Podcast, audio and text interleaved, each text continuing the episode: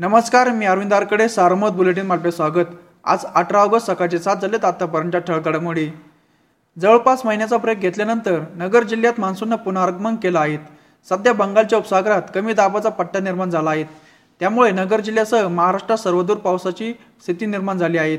अधूनमधून पडणाऱ्या श्रावणसरीचा वर्षा होत असल्याने कापूस सोयाबीन मका मूग उडीद व अन्य पिकांना नवसंजीवनी मिळाली आहेत. पाऊस पुन्हा पडता झाल्याने शेतकरी दादा सुकवला आहेत. श्रीरामपूर व तालुक्यात सर्वदूर अधूनमधून जोरदार सरी कोसळत होत्या.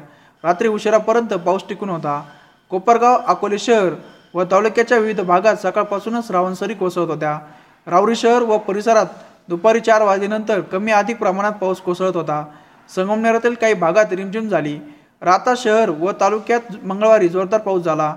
त्यानंतर बुधवारीही पावसाने हजेरी लावली. नेवासा नगरमध्ये सायंकाळी जोरदार सरी कोसळल्या. सोमवारी रात्रीही काही काळ जोरदार पाऊस झाला. शेवगाव श्रीवंदा पारनेर पातळी जामखेडमध्ये दिवसभर रिमझिम सुरू होती. जिल्ह्यातील चार पोलीस निरीक्षकांच्या जिल्ह्याबाहेर बदल्या झाल्या असून त्यांच्या जागी नव्याने चार निरीक्षक जिल्ह्याबाहेर बदलून आले आहेत.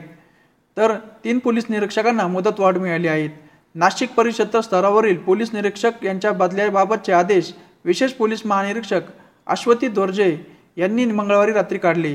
पोलीस निरीक्षक पांडुरंग पवार दौलत जाधव वसंत पथवे यांची नाशिक ग्रामीण तर राकेश मानगावकर यांची नंदुरबार जिल्ह्यात बदली झाली आहेत स्थानिक गुन्हे शाखेचे पोलीस निरीक्षक अनिल कटके पोलीस निरीक्षक बाजीराव पवार व अभय परमार यांना मुदतवाढ मिळाली आहेत बदली झालेले चार निरीक्षकांच्या जागी जळगाव जिल्ह्यातून भीमराव नांदुरकर नंदुरबार जिल्ह्यातून विजयसिंह राजपूत नाशिक ग्रामीणमधून नरेंद्र बदाने व गुलाबराव पाटील यांचे जिल्ह्यात बदली झाली आहेत जिल्हा शिक्षक पुरस्कारांच्या निवडीसाठी प्रक्रिया सुरू झाली आहेत मंगळवार दिनांक सतरा ऑगस्टपासून तालुक्यानिह पुरस्कारासाठी आलेल्या प्रस्तावाची त्रिसदस्यीय समितीकडून परीक्षण सुरू करण्यात आले आहेत.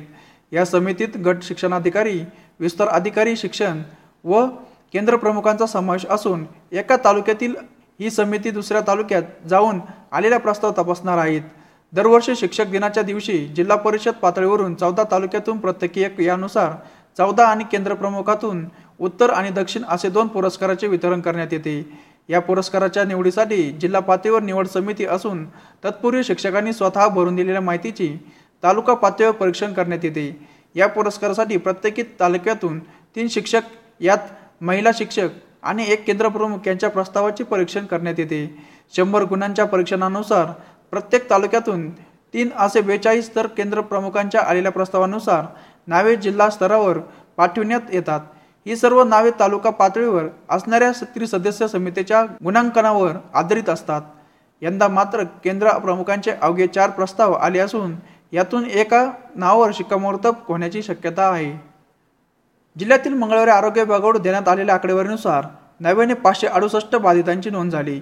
गेल्या काही दिवसातील हा निच्चांक आकडा असून यामुळे जिल्हा प्रशासनासह नगरकरांसाठी दिलासादायक ठरणार आहेत. दरम्यान काल सहाशे बारा जणांना रुग्णालयातून डिस्चार्ज देण्यात आला असून कोरोनामुक्त झाल्यांची संख्या आता तीन लाख सातशे अकरा इतकी झाली आहेत या होत्या आत्तापर्यंतच्या ठळक घडामोडी सविस्तर बातम्यांसाठी वाचत राहा दैनिक सारमत किंवा भेट द्या देशदूत डॉट कॉम या संकेतस्थळाला. नमस्कार.